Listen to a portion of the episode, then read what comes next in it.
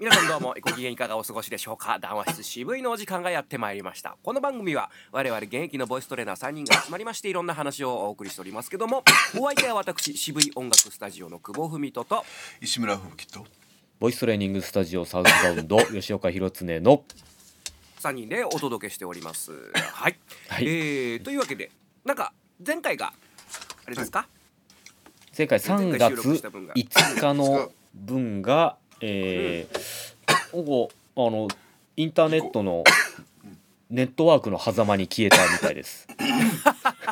お別の世界線にはい、うん。そうそうその前にあれですよね。こう試しでお試しであのー夜にちょっとお酒飲みながら、えークラブハウスでちょっといろいろ喋ってたんですよね。そうそうそう。でそのなんかこう、うん。クラブハウスの雑感というか、うんうん使ってみた感想なんかをいろいろ喋ってみましたけど、うん。うんそれはねだ多分別の世界線で聞けると思いますね。あのーこれ今スカイプを使ってるんですけどやっぱスカイプの方がタイムラグってあるね。ほうほうほうほう。ん、若干こっちの方が長い気がしますううね。ん。うん、これはあのーアプリのアプリというかうん、まあアプリの問題なんでしょうねきっと。うん回線というよりかは。うんうん、ね、ううんん、まあだから少しずつ改善はしてんでしょうね。うんうん。大丈夫ですか、ふきさんなんかすごいむせてますけど。す。みません。ちょっとあの慌てて豆腐の味噌汁を書き込んじゃったもんで。むせちゃってる ちょっとあのあのす飲み物持ってきますねはい、続けて進めてください。おきますよ。大丈夫はいですよ。はいそうそう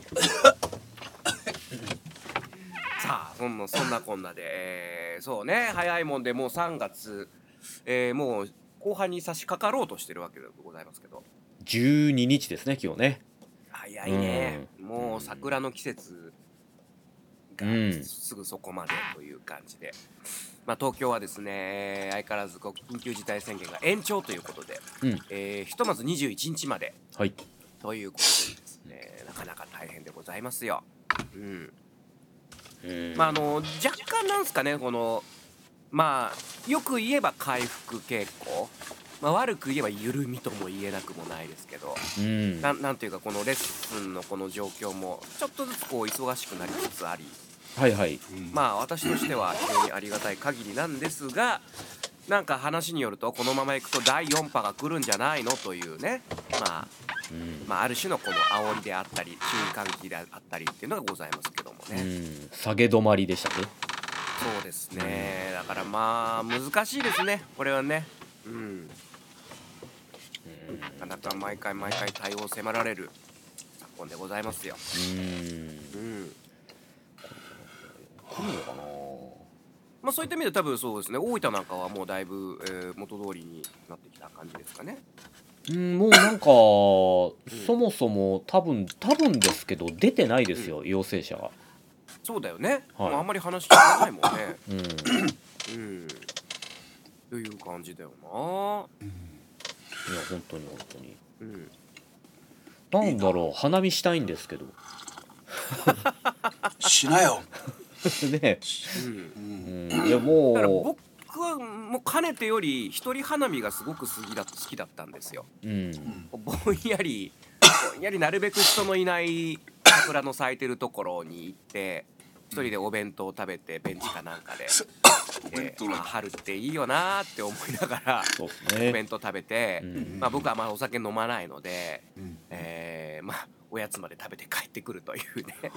お弁当とおやつ、そう、ね、遠足じゃんみたいな感じですけど。うんうん。うん、これをなんかもうみんな推奨したい、うん。もう集まんなくていいんですよ。一人でやるやったらいいよ花見って本当に本当に花を見るうんうん。騒ぎに行くんじゃないお酒で。そうそう。あのー僕はあの まあこう呼ばれるお呼ばれして、うんうん。こううん大人数のね花見行くこともあるんですけどまあ、わけわかんなくなりますので あの あのまあ、花見ね楽しむ時は僕そうですねだから去年行けなかったから一昨年なんていうのはあのお稲荷さん作って自分でねおお稲荷稲荷すごいな。そう自分でお稲荷さん作って、うんほんで赤ワイン1本持ってあの 嫁さんと2人で夜桜。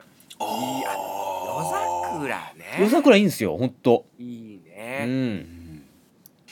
でも静かですしね本当でもうそしたらもう本当別にそのブルーシートなんか持っていかなくてもあのいいしちょっとベンチに座ってねお稲荷さん食べながらみたいなね。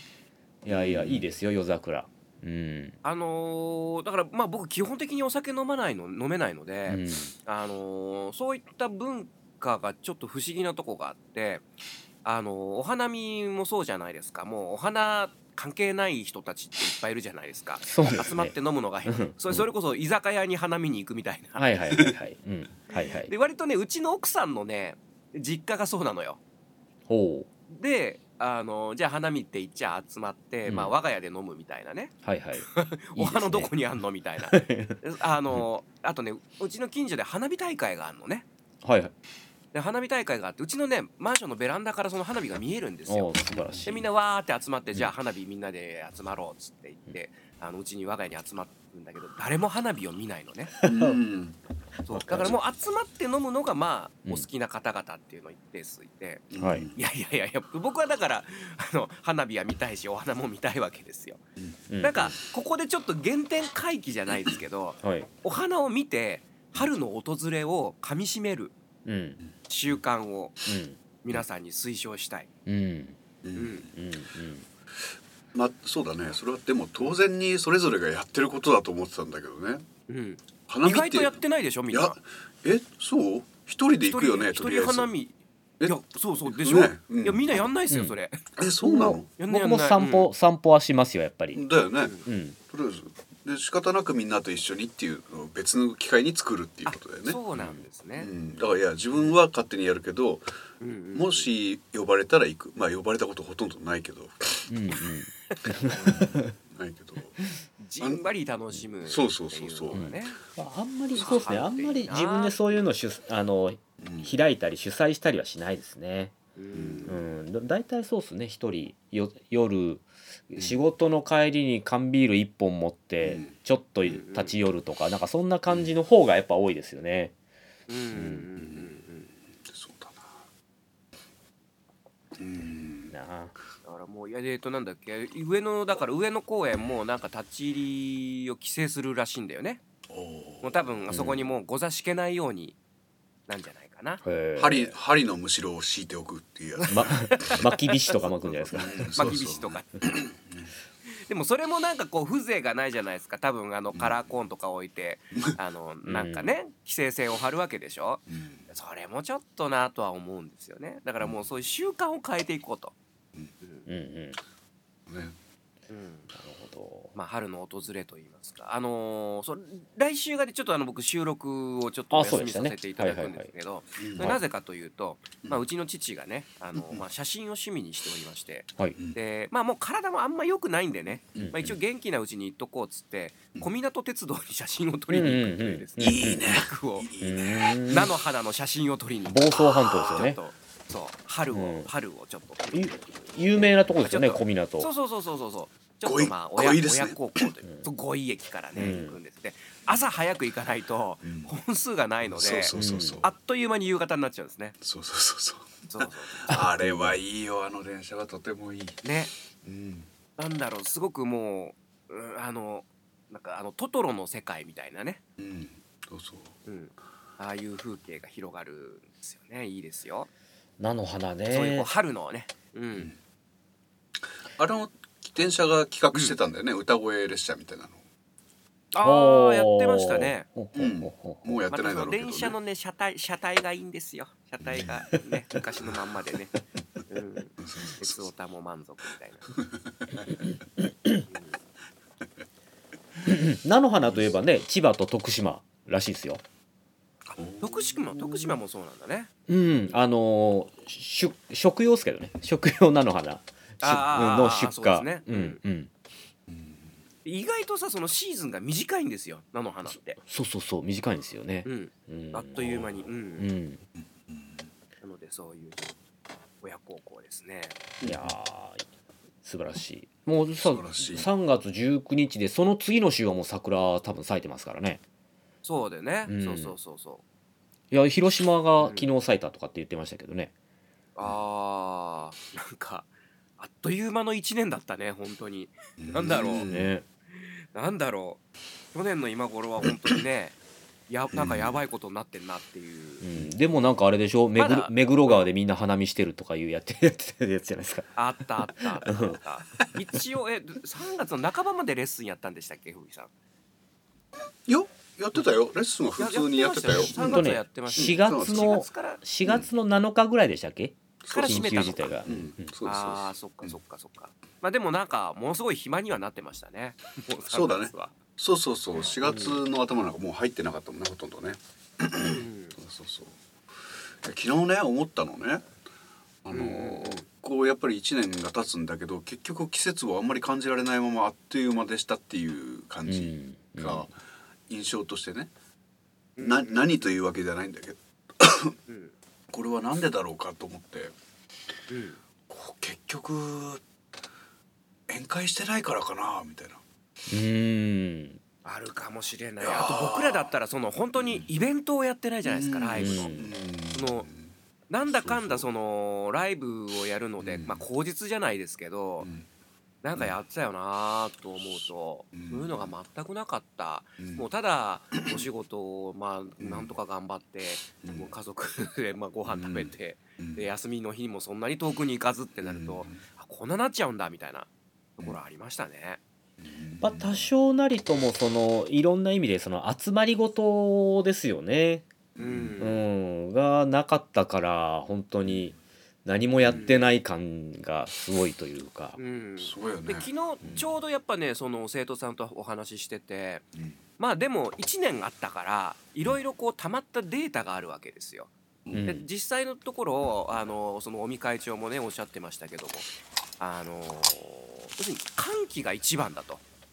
うん喚起させるのが一番であると。っていうことを、まあ、その考えていくとやれる今までその、うん。まあもうなんかやみくもにね取りやめてたものがうん。いや案外これは大丈夫これはダメっていうのがだいぶはっきりしたのがここ最近なんじゃないかって言われてるんですよね。例えば、えー実際問題カラオケボックスでクラスターってあまり発生してないんですよ。うん。で出てるのはカラオケ喫茶ね。歌声喫茶みたいなうんああい。うところ。おじいちゃんおばあちゃんとかね。でこれなぜかというとカラオケボックスっていうのはその国のその何ですか設計基準といいますか。だから換気に関してものすごくうるさいんだって。だからあのちゃんとこう換気されてる状態らしいんですね。なのでまあもちろんその閉ま 閉まってるからね。もう営業してないとこもいっぱいあるからうん。っていうのもありますけどもあのクラスターは比較的発生しにくいと。うんあるいは劇場とかライブハウスがちょっとグレーなんだよなとは思うんですけども、あの劇場とか映画館とかっていうのはもう必ずその換気できるようになってるので、あの実は僕昨日あのエヴァンゲリオン見に見見てきたんですけど、あそうですか。うん。うん。もうあのだから一席焼きじゃなくてもいいのよ。あ見たいですね。うん、あのーそれはちゃんと基準を満たしてるから。う、ん。おー。そういったことがだんだんこのクリアになってきたのはこの1年で、うん。あのいろんなものがこれから可能にはなっていくよなとは思いますね。確かにそういったあの、ん。劇場とか映画館、うん。あとカラオケボックスとかあの要は火事になった時とかがね大変だから、うん多分そういうことなんでしょうね。うん。しっかりしてやるんでしょうねある程度。そうそうそうそう。はあ。まあ確かにあなのでねこう闇雲にねあの映画館なんてだからそういった基準を満たしてたけどやっぱりこの自粛ムードじゃないですけど風評被害的なものもありあのひとますあ明けにしてたものがまあだいぶ今回は、うん、もう大丈夫なんだよという感じにはなってきてますね。うんそういったこう世の中の空気っていうのが少しずつ少しずつ、まあ、まあそれがまあある意味克服とも言えるんじゃないかなという気はいたしますね。うんうんそうなん。だからまあ我々もとにかくやっぱ換気に気をつける、まあ、あとその入退室の時のそのまあ消毒と。でかなりやっぱり防げるんじゃないかなと、まあ、実際その出てないっていうのもね含めてね。うん。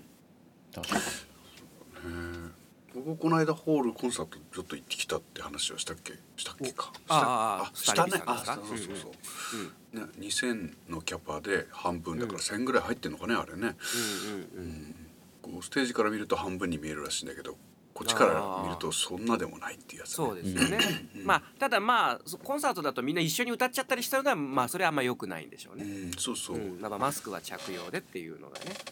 もう皆さん静かにやってたよ。すごかったよ。うそうか静かに踊ることもできるんだな皆さんとか思いながら。静かに踊る。そうね、うん。すごかったっす。一席空いてるから踊りまくってましたそうかそうかそうか、うん。それでいいじゃんって思ったね、皆さん踊りに行ってるわけだから。踊りに行ってるさ わかんないけど、ね、現時点でそこまでは可能であるっていうのは、まあ、もう出てるはずですよね。そうですね、うん。可能性としては本当にいろいろと試されて、うん。データが出てるというね、まあ、オリンピックもねあの、うん。外国の方はもちろんお断りになりましたけど、うん。うん、いやもう全然それでよくてそうすると日本人が見に来れるじゃないですか、うんうんうん単純に。うん。ね、うん、ですから、もうそれで去年とかほらあの横浜スタジアムでね、フルに入れたらどうなるかとかっていう社会実験とかもやりましたし、うん。うんいやそこそこやれるっしょってなんか気がするんですけどね。いややるんじゃ。ないもう僕は多分やるんだと思うんですよね。うん。うん。でまあもうこれしかないですからねその復興の起爆剤は。うん。うん、でもやっぱこうなんかねそのどうにもオリンピックを成功させたくない勢力ってのはどうしてもあるみたいで。うん。何なんだろうとか思いながらですね。あの見てますけど。うん。だから、えーあそうね。その辺のまあニュースで言うと最近ですねその5月ゴールデンウィークに予定されてたコミケが中止になりましたね。うん。コミケがやはり、えー、と数万人が、まあだまあ、3日間で10万人ってよくね、えー言ってましたから、うん、それがやっぱさすがに中止になりましたね。それは単純にやっぱりそれを開催するにあたってはもう準備しなきゃいけないと。うん。でこれ結構あのあのうちうちの話からリークが来た来たんですけどそそのもう発表される何日か前かな。そのスタッフからの話であのもうその動線確保とかのまあやっぱリハーサルをするんですって、うん。うん。まあ、数万人動かすから。うん。それがまあ本来だったら3月からやるんだけど、まあ、まだそれが来ないんだよねっつって。で一応その講習をリモートでやるって言われてて。うん。でリモートじゃできないでしょっていう話で、なのでまあおそらく実質これ中止だなっていう話はあのその関係者が実は直接聞いてたんですよ。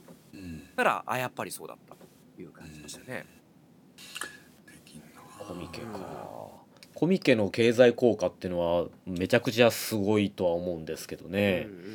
まあまあまあ毎年のあの様子を見てるとまああれ、あれが密ですよねあれがまさにうん。密、ザです。ザがつきますよね、ところがですねこれが面白いのがコミケっていうのはその同人誌をこう、まあ、売るわけですね。うん。でそれを前回できなかったのでエアコミケっていうのをみんなやったんですよ。はいはいはい。だから、うん、そうツイッターとか使って、うん。その仮想空間であやったらー。それが結構売れちゃったらしいのね。はいはいはいはい結はい。構な経済効果。うん。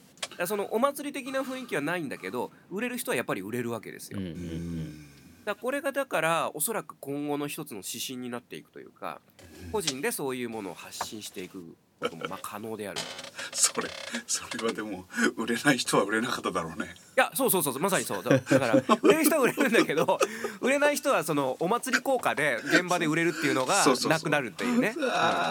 そうまさにそれなんですよ。ねおっしゃる通り。まあもうっぱああいうこううんうんそういったあのーなんていうかもうなんていうかコミケのうん。バーチャルじゃないですけどまあそういったあの MMO みたいにうんあのなんていうかこうなんかオンオンラインゲームのねあのこうバザーとかああいったような感じであの作っちゃえばいいんじゃないですかねソフトウェア。いやそうそうそう。そうすると結局そのコミケにうんあの、まあ、東京の人たちはいいんだけど例えば僕福岡だったんでそういうとこにこうまず行く行けないわけですよ。うん。うんね、ぞ同人誌買いに飛行機代使っていくわけにもいかない。まあ行く人は行くんですけど、うん。行く人は行くんですけどもだそういう人たちは地方税にとってみればねあまあ地方税の方が圧倒的多数ですから、うん。非常にいいんじゃないかという。だこれがまあそのコロナがもたらした、まあ、福音も確かにあるなというところですよね。うん。うん。そうね。なるほど。すげえな。まあ、あとはやっぱその、まあ、ライブは多分今後その配信も同時っていうのは多分スタンダードになりますよねこれは。うんうん。いやいやもうだってその方が本当にチケット無制限じゃないですか。そう。うん。うんこの,、うんこの間僕本当に席じゃなくて。1年以上ぶりにその有観客でやったんですけどうん。その時にその前の回配信だけでやった時のあのギャラをいただいたんですね。うんあのギャラギャラって生々しいですけど、うんあれこんなにもらえたんだみたいな。出た。あらら。あ配りがと信の方が儲かる説だなこれ。ねありがとうございます。ねねそういうこともありますわなと。あの結構あの、まあ、こういうこと言ったらあれなんですけどあの日本人ってやっぱ結構お金余らせてる人多いじゃないですか、うん。なんだかんだ。なんだかんだ。だから趣味に使えるお金を案外持ってたりするから、だからそれこそ、うんうんあのね東京までやっぱりライブには見に行けないけどいやオンラインでチケット買えるんだったら買いますよなんて人多分絶対いくらでもいると思うんで。うんうんうん。もう本当本当そうなっていくでしょうしね。ですからあとはうんそのうんまあいい意味でも悪い意味でもそのライブのそのうんうんなんなんていうんですか？こうまあななんと言ったら 全然言葉出てこないですけどあのなんかね、うんうん。こうほら限定空間のようなああいった空気がね、うん、がうんうんおどうどう考えていくかっていうところなんですけど。うん。うん。だからまあその呼び水にはなりますよね、うん。こういうのこういうのがあって、うん。あやっぱこう生で行きたいなっていう感覚になっていただければ、うん。それが一番嬉しいことですわな。うんうん。まあでも絶対絶対売り上げは上がると思います。間違いなく、うん。ねいいなあいやああのー。ほいほいほい。1月は正月で酒が飲めるぞってあるじゃないですか。はいはいはいはい。ほいほいあれすいません突然なんですけど突 12, 然ですが。12ヶ月全部言えます？1月はい正月で酒で飲む飲めるぞ2月はなんだっけ？2月って何ですか？節分ですか？節分になるんでしょうね。節分でしょうね。節分で酒が飲めると。3月はなんだ？何ですか？ひな祭りでもなさそうだな。うんえ花見じゃないの？3月花見ですか？いやでもね知 4, 月で4月じゃないですかやっぱ。花見は。うん、本当に？ああ、うん、だから5月は連休でしょうね。連休で酒が飲めると。3月は梅かなんかですかねでも梅ああどうだろあれって原点は何ですか？う なわからないです、まあ流行歌でしょうけどねいわゆる、うん。え日本全国酒飲み温度。あね。あそういうちゃんとレコード出てるんですか？ベートーベン鈴木作曲バラクーダ。そうなんだ。あ、うん。そうなんだ。バラクーダ。そうそうそう。そうそう。そう。正月はじゃあ1月だね。うん。1月は正月で酒が飲める。はい。2月は豆まき。豆豆まき節分でしたね。豆まき、三豆まき3月はひな祭り。ひな祭りやっぱひな祭りなん。だ、はい。4月は花見。4月は花見ですね、いいですね。5月は子供の日。あ子供の日か。なるほど。6月は田植え。田植え？田植え。田植え。ああなるほど。7月は七夕。七夕、うん。おいいね。8, 8月すごいよ。8月なんでしょ？暑いから。う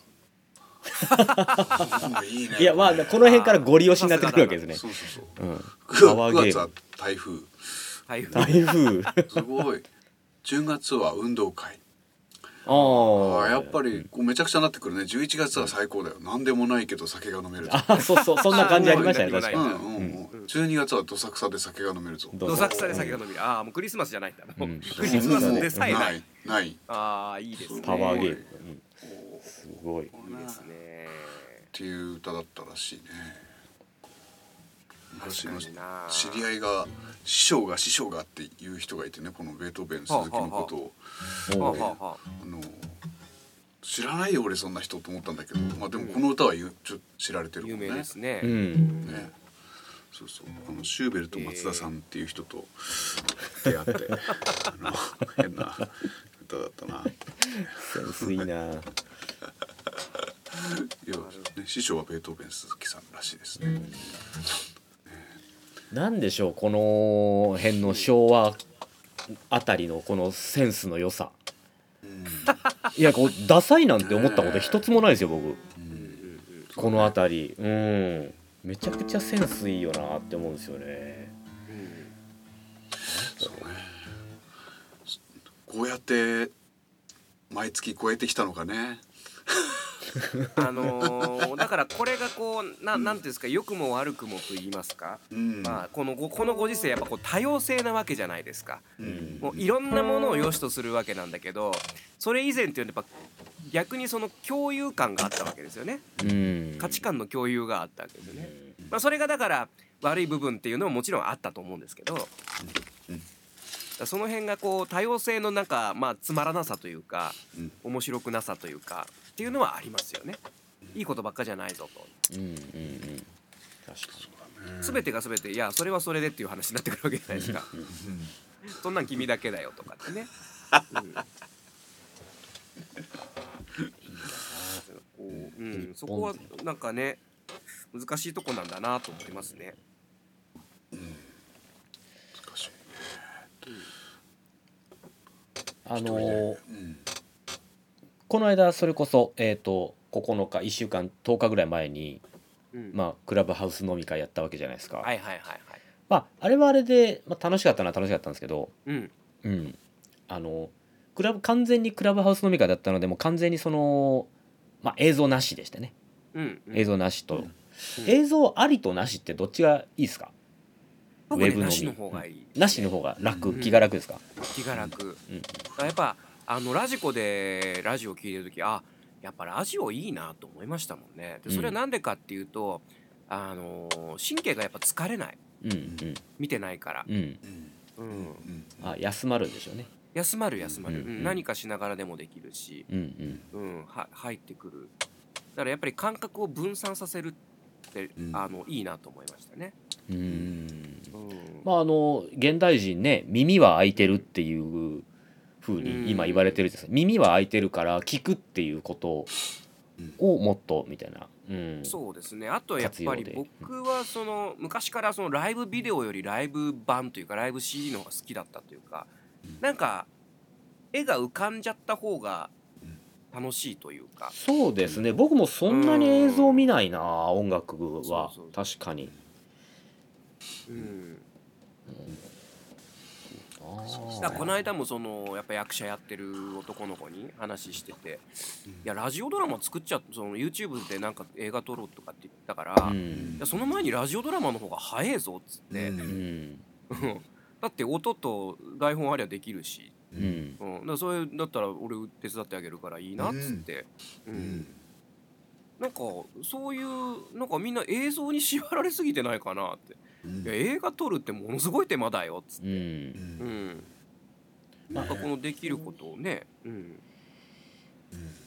そう映像がまあまあ今本当に確かに映像にとらわれてるんでしょうね。まあうん。そまあなんなんていうかあのまあ YouTube であったりとかもちろんそうなんですけど、どうにもあのなんというかもう映像を撮らなきゃいけないというか映像で何かしなきゃいけない縛りになっちゃってる感あるってるね。うんそうそうそう。まあそれは確かに時代の流れなんだろうけど、まあ、まあお金にん。確かに音声はお金にならないっていうところもそうなのかもしれないですけど、なんか若い子たちはそういう価値観があるらしいね、うん。まあ、日本は特にマネタイズされないですよね、うん。うん、確かに。でもなうんラジオドラマいいじゃないですかね、いやラジオドラマいいと思うんだよね、だかうん。ら僕なんかだからラジオで特撮映画を作りたいと思って。かだかからっこいいな。会場いらないじゃん。そう、うん。作らなくていいじゃないですか。CG もいらない、うんうん。あすごい。音がもうあの音だけゴーいやといすごい。ことをすればあとは皆さんのご想像に任せる、うん。いやいいじゃない。これはちょっといやいずれやろうとは思ってるんですけど。もうそれやるべきだよねねだから面白い脚本、うん。脚本と、うん。そのまあ最低限の演技力と、うん。まあ、あとはアイディアでいけると思うんですよね。絶対面白いと思う。うん。うんあの FM, FM ラジオとか聞いてるとたまにこうラジオドラマが流れたりねあのして、あれ結構面白いなと思って聞くんですけど、うん。あのいや本当その音の効果でなんかもうありありとねこう、ううん。ん頭の中にこう浮かぶ感じしますからね。そうですよね。そうそうそう。音の音響効果すごいですよね。うん。ね。やってみよう。音の価値観もうちょっとねもうちょっとやっぱりあのまあ 我々が率先してと言ってもいいぐらいかもしれませんけども。うん。上げていくべきかもしれないですね。うん。そうそうなぜラジオドラマをやらないんだろうなって思っちゃう、ですよね。ううん。ん声優さんになりたいっていう人やったらいるけど、うん。ラジオドラマならすぐできんじゃんって思っちゃうね。うんだからそれをやらずして声優になりたいって言ってるのは僕にはちょっととってとちょっと合点がいかないと言いますか。ううん。ん。いかないねうん。どんどんやればやればいいのにどんどん。うん。やればいいのにって。いやでもやればいいのにやらやればいいのか、昨日その「エヴァンゲリオン」を見てきたわけですよ。うん。でやっぱりこうなんですか日本ってそのアニメってすげえなと思いましたね。うんあのやっぱねあれ外国人作れないですよ。うんそれぐらいまあそのネームバリューのある作品だからもうなんていうかもう絶対的に勝ちに来てるわけ作品のこのクオリティが。だからそれってやっぱりこうもう昔からねやっぱ手塚治虫だろうなやっぱこの功績はとは思うんですけど、うんあのアニメがずっと僕らもう生まれる前からあってずっと見てきてて漫画も見ててうんでそういう人たちがこう集まって作るっていうのは多分これ外国の人には真似できないよなと。いう感じでしたね。だそこにやっぱこう声優さんを目指す子たちがいっぱいいるんだけどうん。あのーななんだろうな。ただ最近のその声優さん目指す子たちを見てて思うのはなんかアニメしか見てない感じ？そうですね。そうですね。すごくうんそれはありますね。ううん。ん。うん。なんかそこにまあある意味固執しすぎてる感じはありますよね。うん。うん。ああそっかそっか。だから文化として多分日本の本当に主力文化なんだなっていうのを改めて認識したんだけど、うん。なんかそういった意味では逆にその現場では先細ってないかなっていう感じは、うん。うん、否めないなと思いましたね。うん。うん。確かにその特にその「エヴァンゲリオン」そのとか思ったんだけどもこれ以上のものを作るのって結構難しいとこまでやっちゃってんですよ。うんシン・ゴジラの時もそうだったけどこのあと怪獣映画作るの大変だぞっていうレベルでクオリティが上がってるわけですよ。である意味だからその、まあ、僕らその庵野秀明さんっていう監督さん僕ら世代の人たちなのでうんあの僕ら世代っていうのはそのヤマトがあってガンダムがあって、まあ、いろいろこう見てるわけですねこうマジンガー Z とか。うん。だから完全なオリジナルっていうよりはそういう文脈を経てできたものなんですよ。うん。まあ、ある意味模倣の塊なんですよね。でそれはごあの安野さんご本人もおっしゃってて。うん。なんだけど多分僕ら世代の後の人たちっていうのはそういう文脈を踏んでないのでうん。新しいものをクリエイトしていく人たちなのね。うん。だからそういった意味でこうある意味こう今今までのこの流れをもうそこで完成させちゃったんだなっていう印象はありましたね僕ら世代のクリエイターが。うん。だからこっから後の人たちっていうのがどういうものかを見てみたいな。と。だから音楽の世界ってもうそれが結構始まっててうん。なんかもう誰々の影響を受けたっていう子たちじゃないんですよね。うん。もういろんなものを YouTube で摂取してうん。生まれたものが今の子たちなのでうん。その CD の貸し借りでこう何かに影響されたというかないんだよね。うん脈がないのね。脈がないんですよ。だから文脈がないんですよ。うん。そこがなんかちょっと僕らからすると、うん。まあ、ちょっと気味が悪いんだけどうん。気味が悪いんだけどなんかもう僕らにないものとして非常に興味深い。うん。うん。そうね。だ昔だったらクラスに必ずメタルに強いやつがいたりとか、フォークに強いやつがいたりとかしたじゃないですか、うん。それがないんですよね、うん、いや新しいなと思いますだからそういうなんていうかその文脈の時代がちょっと終わりを告げてんのかなと、そうだね。うん、そうだな。まあでもまあまあその大体20年30年すると一周するなんてよく言われますけどね文化は。はいはいはいはい。そうですね。うんしますけどもう一周するというかなんかまあ新しいものが出来上がっちゃうんでしょうね、だからでも。受け取りというねそのインプットのなんていうか流れがもう変わってきている感じはありますようね。ん。うん。そうだろうねだから多分あの多分み皆さん。は多分うん。あの経験としてあると思うん。ですけどやっぱどん。な音楽聴くのって聞いた時に誰々のファンっていう人いなくないですか今若い子で。そうなんですよね。確かにね。ね、そうもうみんないや曲でどの曲が好きとかっていう感じで、うん。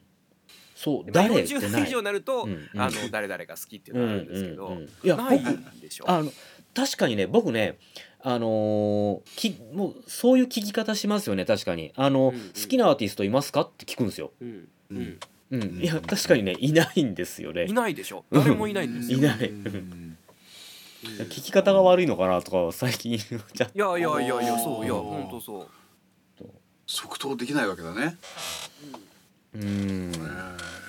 多分今のところ僕20代では100%そうそうじゃないかな。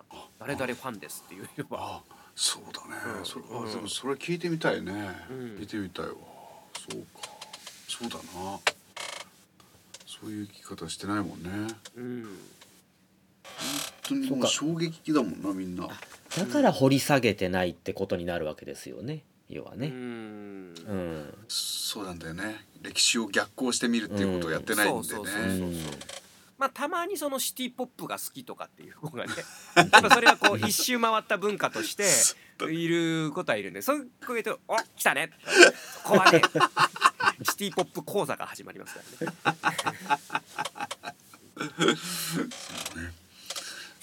うんここはやっぱ面白い、うん、これからのクリエイターってまあある意味大変というか、うん、面白いでしょうね。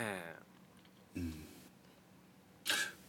好みっていうものがこう分かりにくくなってしまったから狙いをつけて作るみたいなことがしにくくなってるんでしょうねきっとね。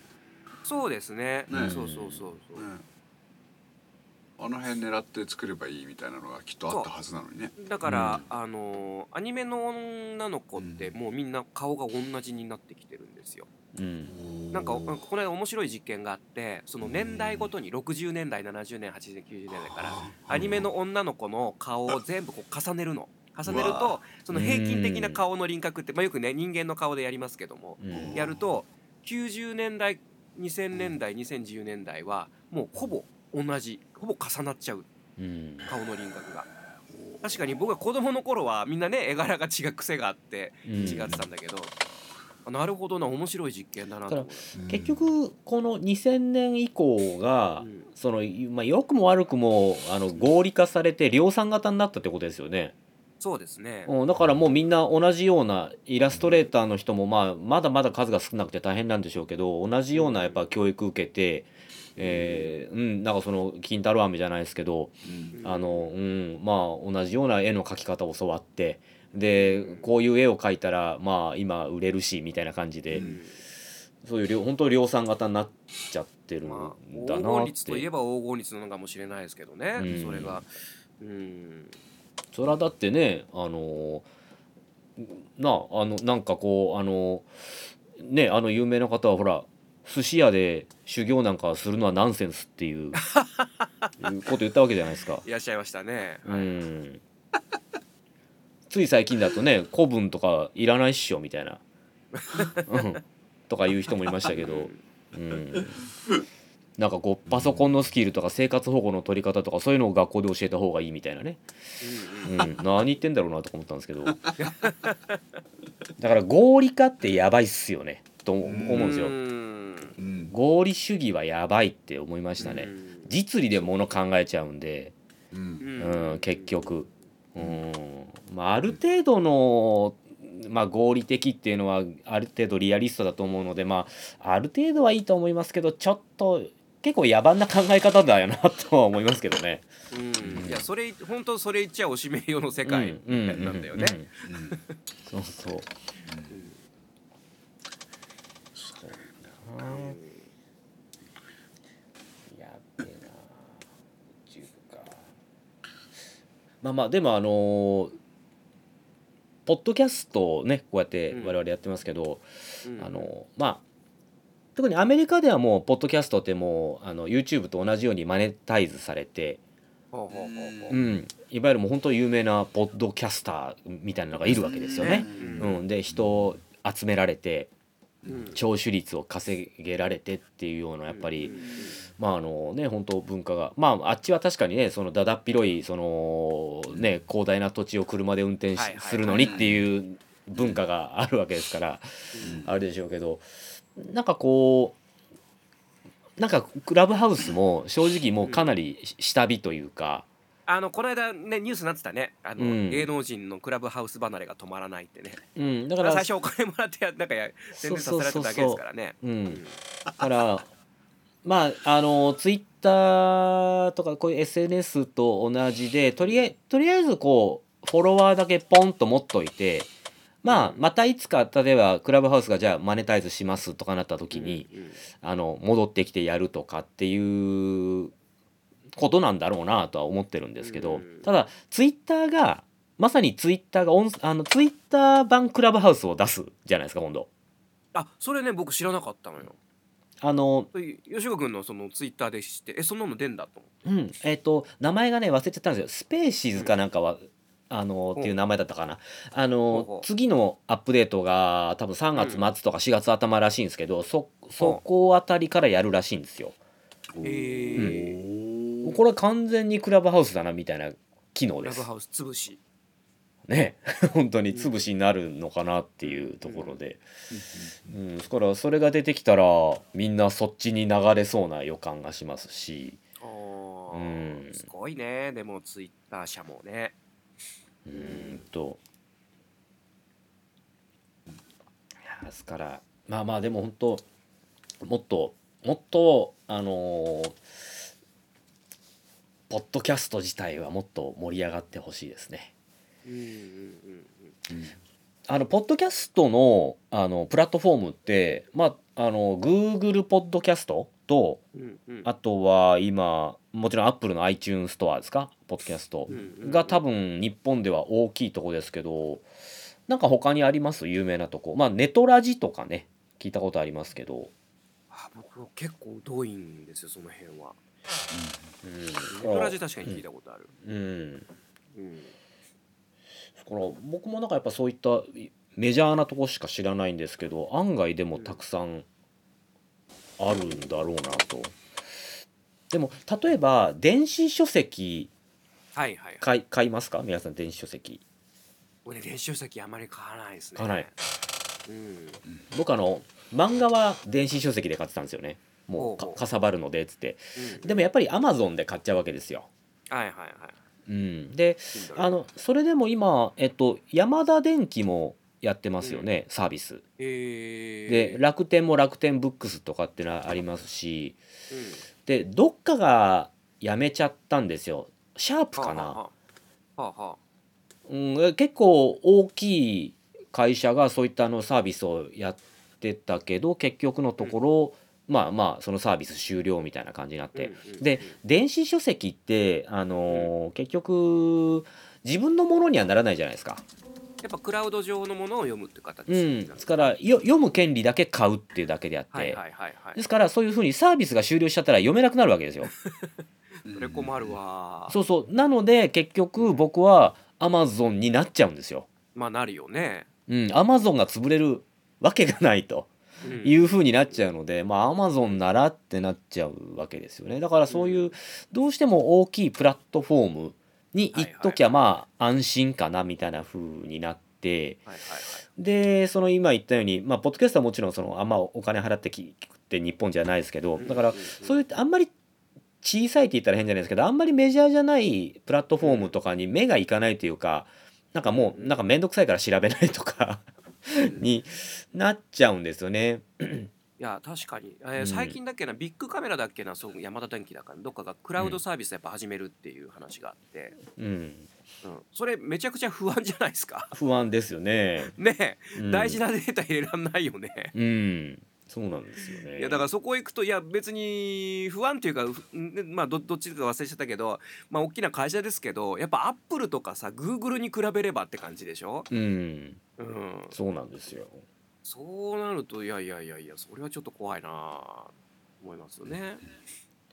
だから特に あの変な話ですけど、まあ今のうんもう Google と Apple っていうのがうんもう、まあいろんな当然サービスやっててそういった、ん。みんなそういったあの iPhone 持ってたり、まあ、Google の携帯のピクピクセラとかあピクセルとかうん持ってたりとかしてでもう使い慣れたサービスですししかも相当融融通も利くしはいあのただそのね国国内サービスってなんかものすごい立て付け悪いじゃないですか。うんうんうんうん。使いづらいみたいなね。ね。そう、ん。使いづらいしな立て付け悪いしみたいなわざわざ使わないよなみたいな感じになるんですよね。うん。うんだからだからかなポッドキャスト流行ってないのとか思ったりしてですね、は はなるほどね。うん、大きい大手がねっていうところですよな。うん。そうなんですよ。なるほど。まあだからはい。くくね。まあいいろいろとまあこのねあのテクノロジー的な部分も進化してでそれとなんか我々のこの新しい生活様式っていうのがこう結びついて、まあ、便利になる部分もあれど、まあ、淘汰される部分もこれからもどんどん出てくるんでしょうね。うん。そうですね、うんうん。はい。はい。あ、といったところで今日は大体こんな感じでお送りしてみましたが、ねうん。ちゃんと撮れてますでしょうか？取れていると思います。すいません。はい。はい。というわけでですね、えーまた皆さんね、えーこちらでお会いできたらと思います、えー本日はこの辺でお開きということで、えーお相手は渋い音楽スタジオの久保文人と。石村吹雪とボイストレーニングスタジオサウスバウンド吉岡弘恒の3人でお届けいたしました。またお会いしました。またお会いしましょう。さようなら。はいはい。さよなら。はい